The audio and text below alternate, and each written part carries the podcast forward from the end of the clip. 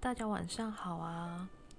嗯，今天想跟大家来聊一下关于忧郁症的一些嗯状况，会发生的状况啦。就是应该说，我自身就是有在服用抗忧郁的药剂，然后呢。关于忧郁症这件事情，一直没有办法被长辈们，甚至是我的哥哥们理解。他们一直都觉得我拿忧郁症这个病来当借口，然后甚至是觉得说我把他们建议，把他们给我的建议都当只是建议，而没有去实现，没有去做到。那这个其实我对于这方面是感到很难过的，因为毕竟，呃，我们会听，也会思考，也会去做，但我们要去实现一件事情，可能需要一点时间。比如说，他们最常跟我说的就是，嗯，想开一点呐，嗯，转个念呐，然后转个方向思考啊。我觉得。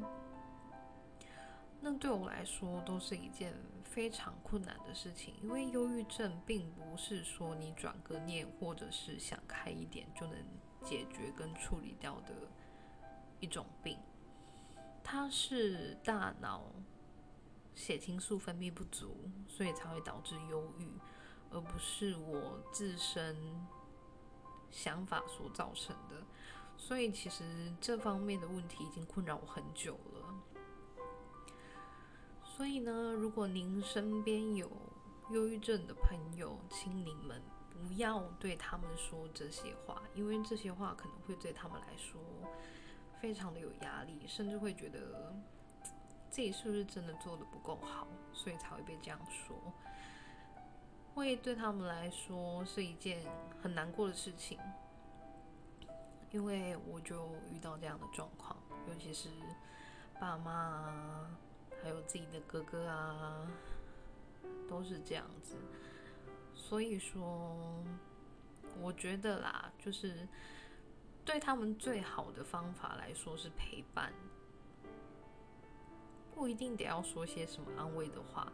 我觉得静静的陪伴，静静的听他们诉说一些心里面的状况，其实就已经很足够了。像。我曾经很崩溃的跟我爸爸提过，就是我其实自己也并不想要这样，然后甚至跟他说：“你没有跟我去看过医生，怎么会怎么会知道说我现在的状况到底是怎么样的？只会一直觉得说我就是陷在一个不好的情绪里面，自己一直不想跳脱出来。”但这其实并不是我愿意的，这真的是生病所造成的，所以我跟他说：“那你愿意陪我去看医生吗？”他却回我说：“就是医生说的，就只是一套理论，并不会对我有什么帮助。”我听到这，其实我 当下是崩溃大哭的，因为我觉得你没有陪我去看过医生。医生会告诉你我的状况如何，然后该怎么处理我的情绪，而不是跟你说，哦，就是忧郁症啊，就是，嗯，对，就是这样就结束，并不会这样子。医生会告诉你应该要怎么去看待，怎么去对待，甚至是怎么去陪伴一个忧郁症患者。当然，这一块是属于比较沉重的一块。也是我最没办法逃脱的一块吧，因为说真的，自己吃药也是吃了一段的时间，剂量只是不断的在增加。我想家里对我来说是一个蛮有压力的存在跟一个地方，所以我一直没办法好好的住在家里，所以之前。在这之前，其实我一直都是住在外面。但当然，我曾经有搬回家住过，但回家住的状况就是，想不开的吞药了，然后想自杀。那我爸不解的是，为什么在家里会觉得有压力？我会觉得说，因为那段时间我在养病，但在家里大家都在工作，都在忙，反而让我觉得很有压力，会觉得自己好像很没有用，只能瘫在那，什么事情都没办法做，会觉得自己像个废人一样。其实那种感觉是非常糟糕的，所以才会。吞药想离开这个世界，但我知道这是不是一个好的解决方法，也不是一件很好的事情，所以也呼吁大家，当然就是可以的话，找个能陪伴、能陪你好好聊天、能跟你好好的诉说、能跟你好好的聊、能听你。排解一些心里面不快的想法的话，我觉得那个会是最好的陪伴跟方法，对于忧郁症患者也是一个很大的帮助。所以我觉得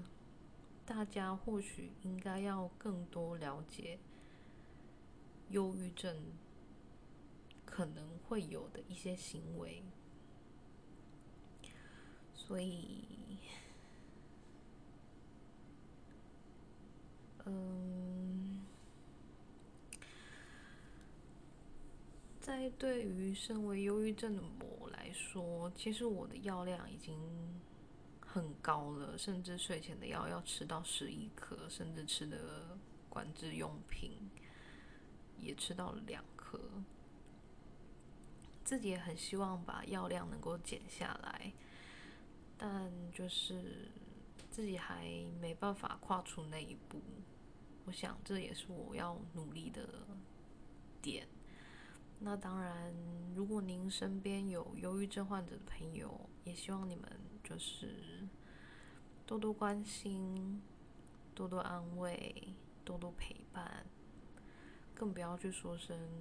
加油啊，或者是想开点啊。或者是转个念啊，其实这对他们来说都是一件非常困难的事情。尤其是我二哥对我说了一些其实蛮伤我心的话，就是说你们就只是听不进别人说的话，就觉得别人说的话都是干话。但我们并不是没有听，我们有听，可是我们要做到需要时间。所以，我希望大家能够多多体谅，还有多多帮助身边有忧郁症的朋友们，不要再让他们陷入更深的深渊里面，而是试着伸手拉他们一把，将他们拯救出来，那才会是最好的做法。那因为这话题比较沉重，那我觉得今天差不多到这里告个段落好了。希望大家都能多多体谅身边有忧郁症患者的朋友，希望他们能快快好起来，也希望我自己能够赶快逃脱，也不能说是逃脱，也希望自己能够赶快的，就是离开那些药物，